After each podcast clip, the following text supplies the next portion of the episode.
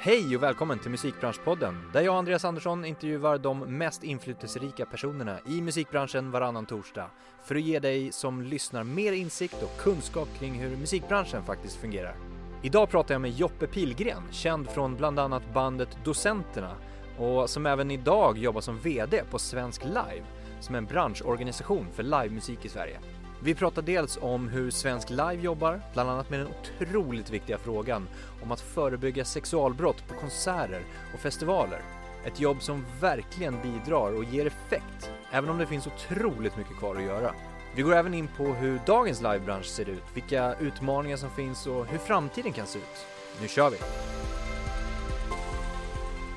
Joppe Pilgren, varmt välkommen till Musikbranschpodden. Mm, tack så hemskt mycket. Mår du bra? Ja, rimligt bra. Ja, det kändes som det när du kom innanför dörren. Det kändes Ja. liksom glatt och, och Ja, ja. positivt på något sätt. Jo, nej, men det är bra. Alltså, det, är, alltså, det, det har ju varit jävligt stressigt och nu, nu är det väl liksom eh, nå, någon dag där man har tid att vara med på Musikbranschpodden, vilket är väldigt kul. Ja, Mm. spännande. Eh, för mig så Mm. är ju du en, alltså en, en riktig musikälskare. Mm. Eh, det känns som det. det. Du är liksom sjukt genuin musikälskare. Vad har du lyssnat på för musik idag? Oj, idag har jag nog lyssnat på nyproducerad musik av eh, vår producent, alltså som jag spelar med ett band också, så, så, som heter Docenterna också. Så höll vi på eh, och lyssnade på, på en, en, en tjej som eh, han håller på att producera och det lät jävligt bra. Ja. Mm. Så att eh, Alltså Ja. eran egen, docenterna? Nej? där docenternas producent har gjort, Ah, håller på med en okej. ny produktion. Och det var, alltså, han har en studio som heter Rymden. Det är, ju- han gör jävligt mycket fräcka grejer. Så det lyssnar, jag- har jag lyssnat på idag. Annars så lyssnar inte jag, så, alltså på morgnar och så här så lyssnar inte jag på musiken. Nu lyssnar jag på, på radio eller så är jag tyst och så lä, försöker läsa tidningen. Okej. Ja, så att det, men, lyssnar, lyssnar mer på kvällarna. Men det stämmer att du är en musikälskare? Ja, det gör det. Ja. Eh, se- sen tycker jag, när, när, jag gör musik själv, så, så går det eh, rätt långa perioder där jag inte lyssnar på någon musik. Ja. Eller möjligtvis på bara, om jag kör bil, så jag lyssnar på det som är på radion fast jag bryr mig inte så mycket. Eh, utan, ja, men, sådär, utan, så, så det är lite olika perioder. Mm. Och det där är ju mest för att när man gör musik själv så är, så är man inne, då går man in i det och då och, så, så, och, och ofta blir man faktiskt också rätt örontrött. Alltså helt slut i öronen när man håller på och spelar. Så då tycker man att det är skönt om det är... Knäpptyst nästan.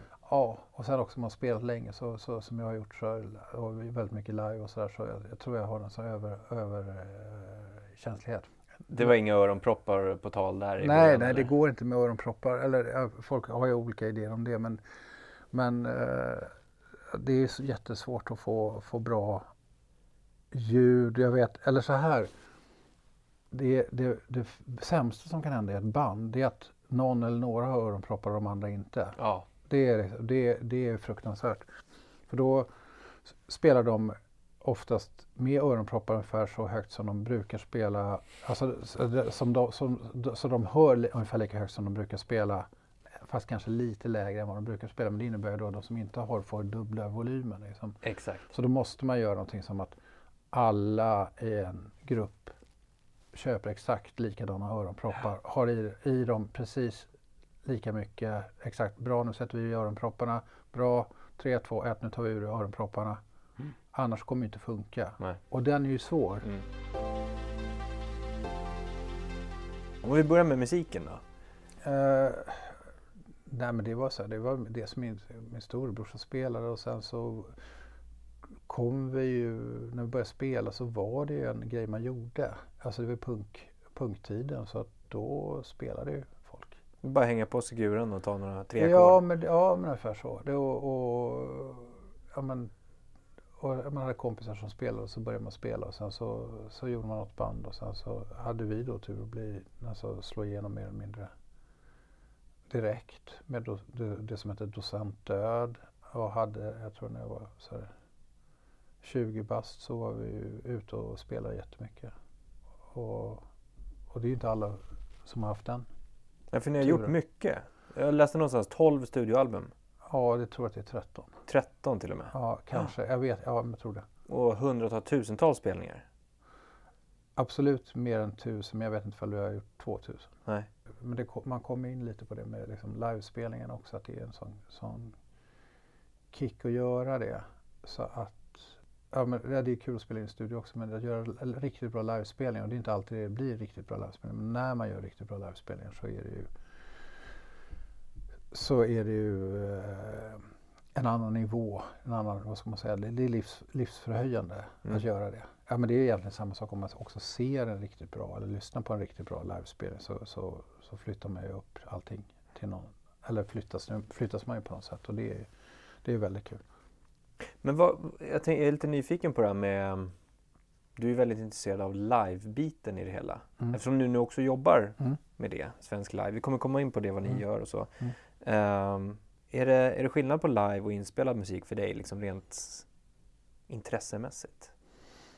men egentligen ska man säga så här, lite grann för mig så har man nog slutit cirkeln lite grann. För när vi började spela in våra låtar för, alltså för första gångerna och vi fick liksom, så hits med Solglasögon och Bensin i blodet och Chicky Chack och sådär. Så var det låtar som vi hade spelat in, spelat live och gjort, alltså gjort i replokalen, repat på och spelat live ett antal gånger och så spelade vi in dem. Jag tror att vi spelade in vårt första fullängdsalbum med 14 låtar. Jag tror att det tog 40 timmar. Och då, då hinner man ju, då var det förstås, alltså man tar tagningar och sen så lägger man på någon gitarr och så lägger man på sång och några körer och sen är man klar. Mm. För det är ungefär vad man hinner på om man ska göra 14 låtar på 40 timmar.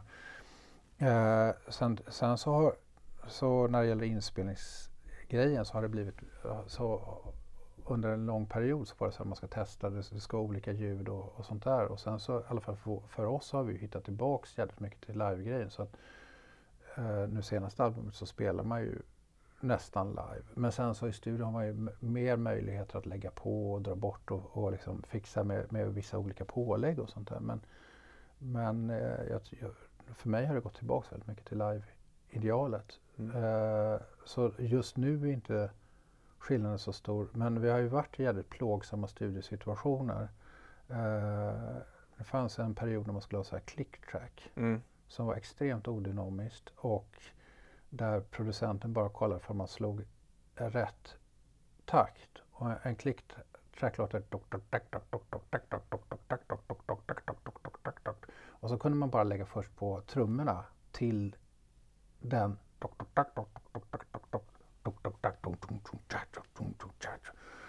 och det blir extremt osvängigt och extremt odynamiskt. Och sen har det kommit bättre och bättre grejer så att man sen kan synka grejer efteråt och sånt där. När, mm. när, när alltså, man kan spela, och, spela rätt loose och sen om det är något trumslag som hamnar fel så kan man flytta det nu. Så nu, nu, nu, alltså det, så nu på något sätt har ju tekniken kommit ikapp det här att man kan ha en bra livekänsla. Men, och det gör inte så mycket om ett symbolslag eller någonting blir fel eller ett gitarrackord blir fel för då flyttar man bara det. Så, mm. så, att, så det, det är jävligt skönt med, med den nya tekniken nu. För då kan man, ja, alltså då blir man igen fri att ha en känsla för musiken. Och det är egentligen det som jag tycker också är live, det är att man, man gör någonting i, i stunden där, när det brinner till. Det, är, för att få musik att svänga så handlar det jättemycket om hur man förhåller sig till ettan i, i, i takten och sånt där. Och, och är man bra, egentligen både som studio, eh, i studio eller, eller live så, och har spelat ihop sig bra så, så, så har man hittat varandra i det där och det är där som egentligen det, det som är säräget med band nästan alltid är. Och det är där som det blir tråkigt när, när folk blir för duktiga. Mm. Eller för professionella eller undrar sig. Utan det är ju, det är de små, det är små, små rörelser som gör vad, vad det är för känsla. Det är jätte, jättesmå Alltså det blir nästan som ett, ett DNA-avtryck i hur man spelar. Alltså för man är lite på eller lite efter eller man har något. Alltså det, blir, det är någonting som, som finns i kroppen mm. Och som inte ska digitaliseras sönder. Äh, beroende på vad man spelar för musik. Sen, sen kan jag gilla digital musik alltså, eller alltså, vad, vad som helst. Mm. EDM och, och allting är maskingjort, det är fine också. Men om man tar mina erfarenheter av att spela så är det så. Vad är det du gör just nu då? Det är både, du nämnde lite docenterna. Ja, men vi har spelat, vi, vi, vi, det har gått jättebra med, med en, en klubbturné nu i höst. Bara sex spelningar men det, de flesta är utsålda och sådär. Uh, så det har varit skitkul. Uh, men annars i Svensk Live så, så, som jag jobbar med då är, är ju Ja, vi försöker hålla ihop vårt nätverk och det går bra, växer. Uh, jag tror vi har, ja, men vi har ungefär 200 medlemmar. All, alltså uh, små arrangörer som gör några konserter per år till de allra största. nöjesparker och massa klubbar och, och musikföreningar och, och, så vidare. Så att det är väldigt roligt sammanhang att vara i. Så ja. Svensk Live är ju en organisation? Ja, det är en organisation för alltså, livemusikarrangörer. Mm. Och, och livebranschen är väl drygt halva musikbranschen. Uh, så det är ju liksom en viktig del av, av musikbranschen. I, sen i mitt jobb så, så är det olika saker som jag gör, en, eh, eller som vi gör tillsammans. Men det är, eh, en viktig sak är att eh, driva eh, kulturpolitik. Och eh, där har vi kommit väldigt långt faktiskt. Nu har det tagit flera, flera år. Men, men att, att alla genrer som ingår i begreppet popmusik och det är ju ja, det är som metal, reggae, americana, pop, rock och så vidare. Alla de genrerna har ju blivit så här, eh, exkluderade från kulturbidrag tidigare. Eller arrangörer av sådana har ju blivit exkluderade. Och nu så kommer, har ju Kulturrådet sagt att de ska börja lika behandla alla. Och det är ett jättejobb som vi har gjort. Vi har gjort rapporter och grejer och haft möten och en det ena, en det andra. Så att förhoppningsvis så kommer ju då eh, kommer ju alla musikgenrer att bli lika behandlade när det gäller stöd från staten. Och sen okay. jobbar, så jobbar vi med det i regioner så att eh, förra veckan så blev det klart att Region Skåne satsar på popmusiken också. Okej, okay, och tidigare har det varit då lite smalare genrer? Man har, man, har samlat, man har tidigare eh, satsat på finkultur. Ah, ja. Finkultur är eh, det som egentligen har kommit in i kultur, eh, någon gång på, ja, för, före 70-talet och på 70-talet. Och då är det jazz och det är folkmusik och kammarmusik och klassisk musik. Eller alltså, ja, det är det som har, och de, de, de har kunnat, de har alltid kunnat få jättemycket pengar. Medan om man spelar punk så har inte det varit kultur. Och nu börjar vi få det att det blir kultur. Just det. Och det här handlar ju om att små scener eh, ska kunna, att det ska finnas kultur i hela landet och att man ska kunna ha den här typen av musiken runt om. Och då kommer, kom, kan man behöva lite stöd. Vi pratar inte om att, att det ska finnas kulturstöd för, för grejer som är kommersiellt gångbara. Så om, om man tänker gager över ja, någonting, vad det nu kan vara, 30, 40 tusen. Mm. Alltså vi, vi tänker inte att, att Winnerbäck ska få kulturstöd. Nej. Utan, och inte Håkan Hellström heller.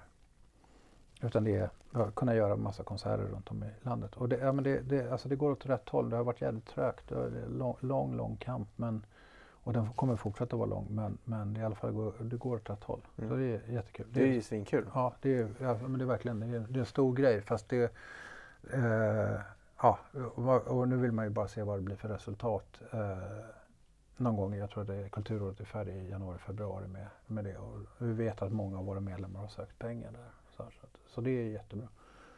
Eh, och sen så har ju vi, eh, om andra grejer vi gör, är att eh, vi eh, har jobbat länge mot sexuella ofredande och sexualbrott mm. på festivaler och, men också vi, vi har också börjat jobba med det på klubbar.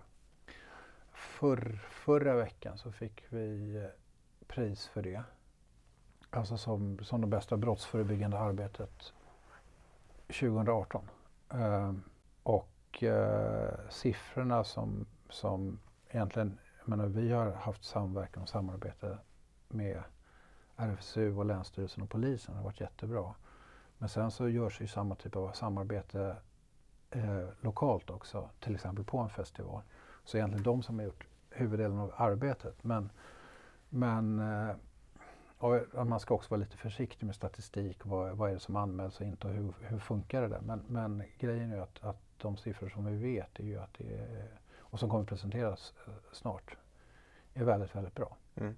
Det är jättebra. Det är, ja. det är jätteviktigt arbete. Ja, och det, men det är grejen att det där ska vi fortsätta med också. Mm. Så, så, vi, så vi kommer också jobba mer med normer och gå ut och prata med, med alltså, jag säger så här, ja men då har vi kanske nått eh, festivalorganisationerna. Vi behöver kanske gå, nå ut ännu mer till klubborganisationerna.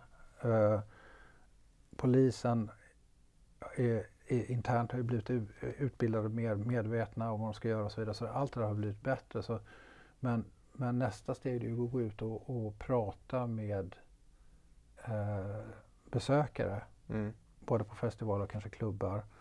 Och prata om samtycke och, ja, och gränser och eh, eh, manlighetsnormer och sådana saker. Och det är vad vi kommer göra. Det kommer vi göra liksom, de kommande två åren. Så vi kommer göra en rätt stor satsning på, på det. Jättebra. Mm. Och mycket på då festivalerna som du sa. Fest ja. Kommande festivalsommar kanske? Ja, vi kommer, 2019? Ja, jag tror att vi kommer, eller jag vet att vi kommer vara ute på minst fyra stora festivaler i sommar och mm. göra det. Och då tänker vi att då möter vi jättemycket människor. Mm.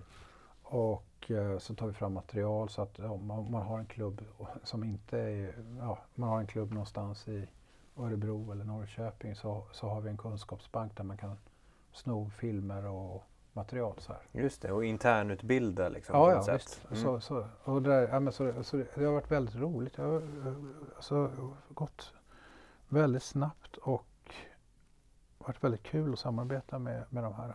Alltså med polisen och RFSU och Länsstyrelsen. Mm. Det har funkat jättebra. Vi ska vara med i en, en europeisk final runt det här i, i början av december. Så vi ska åka till Österrike och berätta om vad vi har gjort.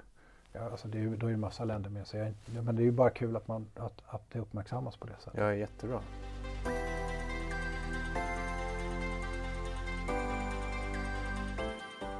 Varför är det viktigt att Svensk Live finns som organisation?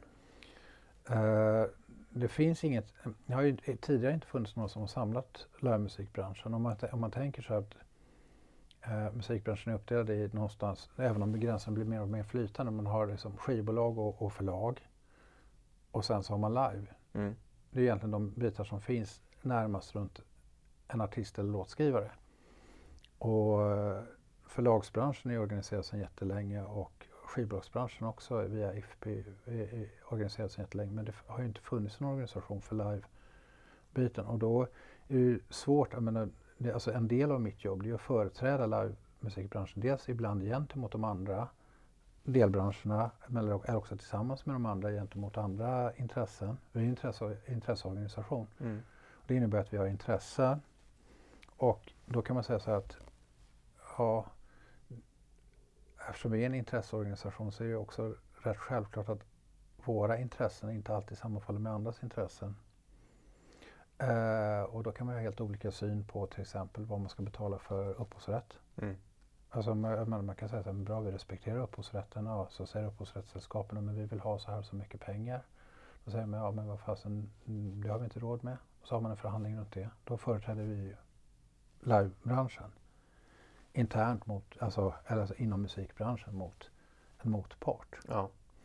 Uh, så sådana grejer gör vi. Men sen så, så uh, finns vi med i massa andra olika sammanhang där vi, där vi då berättar om alltså, vad, vad livemusikbranschen kan behöva. Det kan handla om utbildningar, det kan handla om uh, ja, kulturpolitik, det, eller det kan handla om näringspolitik som, där vi framför vad, vad vi tycker. När ja, det kan ju handla om, om kan vara så saker som andrahandsbiljetter till exempel. Mm, det. Det, det. är en sån sak och då, kanske, då har vi pratat, nu, nu, vet vi inte vilken minister vi har, men då har vi förut pratat med finansmarknadsministern om det och vad kan man göra för någonting när det gäller lagstiftning, för det finns i andra länder men vi har ingen sån lagstiftning och, eller ska vi göra på något annat sätt och så blir det en fråga som vi driver. Mm.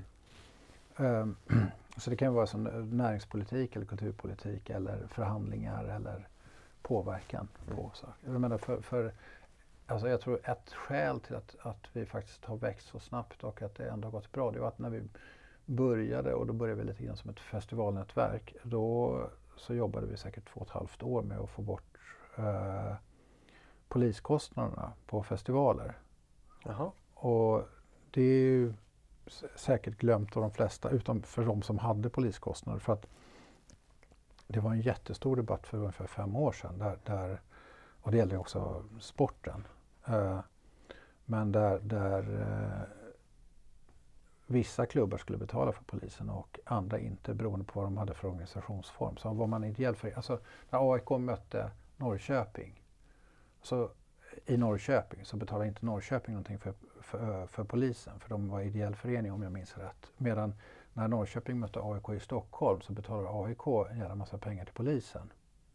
Okej. Okay, och så var det också i festivalvärlden. Så att en stor festival hade liksom poliskostnad på över en miljon kronor. Mm. Och det, det var så här, men vad som var bra med det, det är ju att vi lyckades göra en grej tillsammans och visa att det så här, men fan, går, vi, går vi ihop och jobbar tillsammans så, så kan vi påverka. Mm. Och det var liksom första segern i det. Jättebra. Mm. Tycker du att man behöver ett brinnande intresse för att jobba med musik? Att det är ett brinnande intresse för musik, för att jobba med musik? Nej, det tycker jag inte. Jag, jag, eh, eller så här, ja. Man, man behöver nog gilla musik, ja. Mm. Men jag tror, jag, jag, tror inte man behöver gå in så. Därför att jag tror att arrangörskap är ju att på något sätt ordna festen. Mm. Och då tror jag att många som är arrangörer tycker att det är roligt att göra någonting som, som uh, folk blir glada av. Sen om man ska boka band, då måste man ha ett brinnande musikintresse. Men det finns ju, du kan ju, vara, du kan ju, du kan ju ha ett ställe som du, som du vill ha som ett jätteskönt ställe att vara på. Och då kanske det är skitbra om drinkarna är jättebra eller att eh, garderoben, garderobiären är vänlig eller någonting annat. Du kan ju jobba med massa sådana saker också. Uh, för, att, för att helhetsupplevelsen ska bli bra. Och där tror jag man behöver, och där finns ju mycket kvar att göra. Så att uh, de som bokar band behöver ha brinnande musikintresse. Mm. Hur mår dagens livebransch?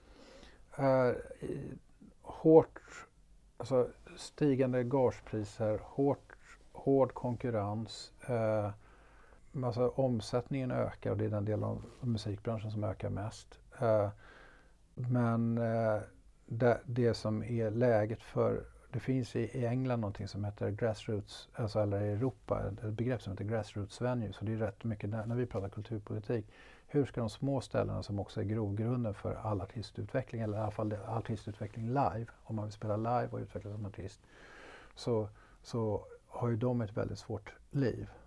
När det gäller både kulturpolitik och möjligheter så, så är Sverige eh, och, och, stöd för den typen av verksamhet så är Sverige mycket sämre än Norge och, och Danmark och resten av Europa. Mm. Min egen, och det vet jag inte vad min styrelse tycker om, men alltså min idé lite grann med både kulturpolitiken och, och vad vi håller på med är ju att jag vill ju bygga en infrastruktur av, av livescener i hela Sverige så att så att, så att arrangörer kan utvecklas, mm. så att artister kan utvecklas, så att vi kan ha ett utbyte. För det är också jätteviktigt när det gäller export. Om inte vi tar emot några artister, vi kan inte bara skicka iväg. Alltså, all handel är ju egentligen är ju, jag tänker, vi ska exportera allting. Ja, men fast, om inte vi tar emot någonting från Kanada då kommer inte de säga, då kommer de förr eller senare säga, men fan, vi får bara grejer. Men, men eh, vi får inte skicka någonting till er, vi har jättebra grejer. Mm. Så vi måste kunna ta emot eh, artister från Kanada för att kunna skicka några artister. Sen hoppas vi att ur ett liksom, exportperspektiv kan vi hoppas att vi exporterar mer än vad vi importerar. Mm. Men det går liksom inte att bara skicka ut grejer från Sverige och säga ni ska köpa våra grejer men vi ska inte köpa någonting från er. Och då är ju den här strukturen skitviktig, att man har spelställen runt om och på olika nivåer. Alltså Exakt. Stora, stora band som kommer till stora arenor, ja men fan det har vi rätt bra och så här. Men hur, hur är det med de här som åker runt eh, i början av sin karriär? Mm. Och jag tänker sådär, vad kan det bero på? Var, varför finns det inte tillräckligt med spelställen? Lokaler mm. måste ju finnas. Ja, runt om i landet finns, alltså om, om räknar bort storstäderna så finns det lokaler. Mm. Uh, det, nej det beror väl väldigt mycket på att det är väldigt svårt med ekonomin. Mm. Ja, men jag brukar dra, dra som exempel om man säger att man har ett, en artist som spelar på någon klubb i Stockholm och säger Nalen eller The Base eller någonting. Även om det är en rätt smal genre eller någonting. Alltså någon konstig taggtrådsmusik eller någonting sånt.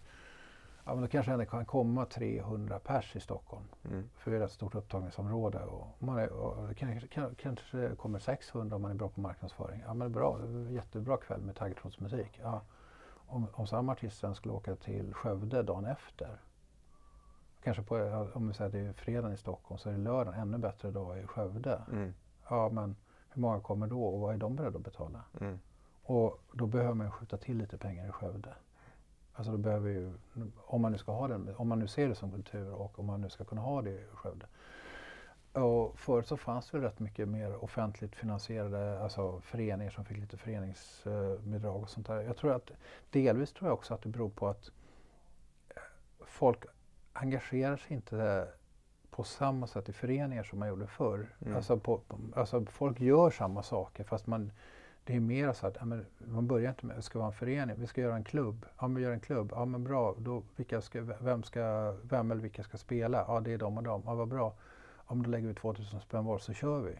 Så det, alltså det, är, liksom, det är mycket mer informellt för det, du kan ju starta en sån grupp på, på någon digitalt socialt media. Så här, bra, nu ska vi göra den här grejen och så, så, och så sätter man ihop det på helt andra sätt än förut. Och det passar ju inte, det passar inte samhällsstrukturerna för där ska man ju ha, skicka in eh, styrelseprotokoll och årsmötesprotokoll och ha ett registreringsnummer och skicka in en ansökan. Och det är inte riktigt vad, vad tror jag framförallt unga människor är idag. De tycker så här, men nej. nej. Tror du teknik kommer vara med och utmana? Jag tänker mig med AR-tekniken och VR. Kommer man sitta hemma istället och titta på en mm. festival? Det kommer man säkert att göra. Eh, men jag tror att det bara kommer att driva ungefär som, som man tänker digitalisering av musik har ju drivit. Jag vet inte det här riktigt men jag, jag gissar ju att det har drivit intresse för musik och också att gå på, på livekonserter.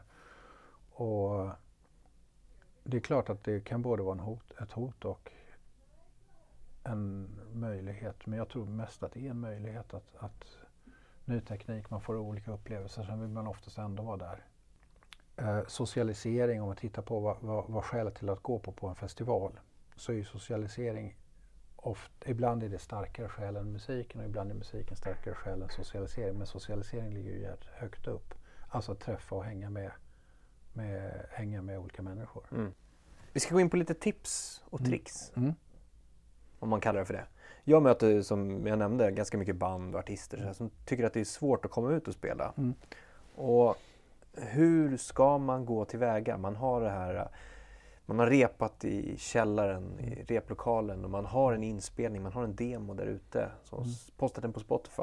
Mm. Hur bör man gå tillväga för att komma ut och spela? Då tror jag man ska försöka, då tror jag mest är att försöka hitta, eh, alltså antingen ihop med några andra som kanske är mer kända eller eller själv göra, göra ett gig och försöka få dit några stycken som kanske kan boka en eller som kan snacka om en eller någonting sånt där.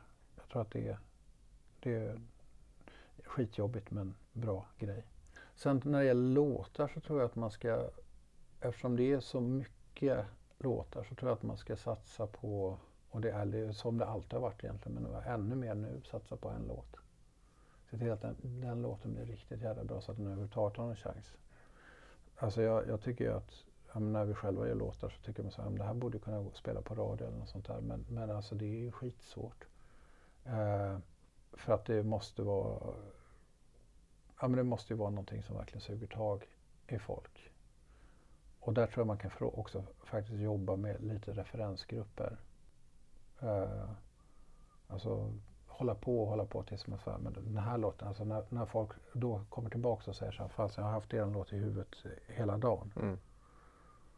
Uh, och sen när de frågar så här, ska ni inte ge ut den där låten då? då har man ju kommit hela vägen dit man behöver komma. Precis. Om vi sen går över på arrangörerna. Mm. Dina bästa tips för någon som vill starta igång och dra igång en klubb eller konsertställe eller festival? Mm.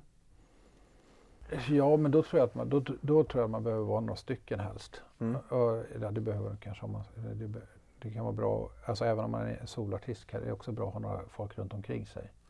Men, eh, men om man ska göra, göra ett arrangemang så då är det nog bra att vara några stycken och sen så tror jag att man behöver ha, försöka ha en tydlig idé. Och sen så blir det väl att hitta ställe och hitta artister och, eller vad, vad man nu ska göra för någonting. Men, men jag tror att ja, men en, en bra idé. Mm. Joppe, jättetack för ett trevligt samtal. Mm, tack så hemskt mycket, det var jättekul. Lycka till med Svensk Live och docenterna framförallt. Ja, båda. Ja, ja kanon. tack. tack. Hej.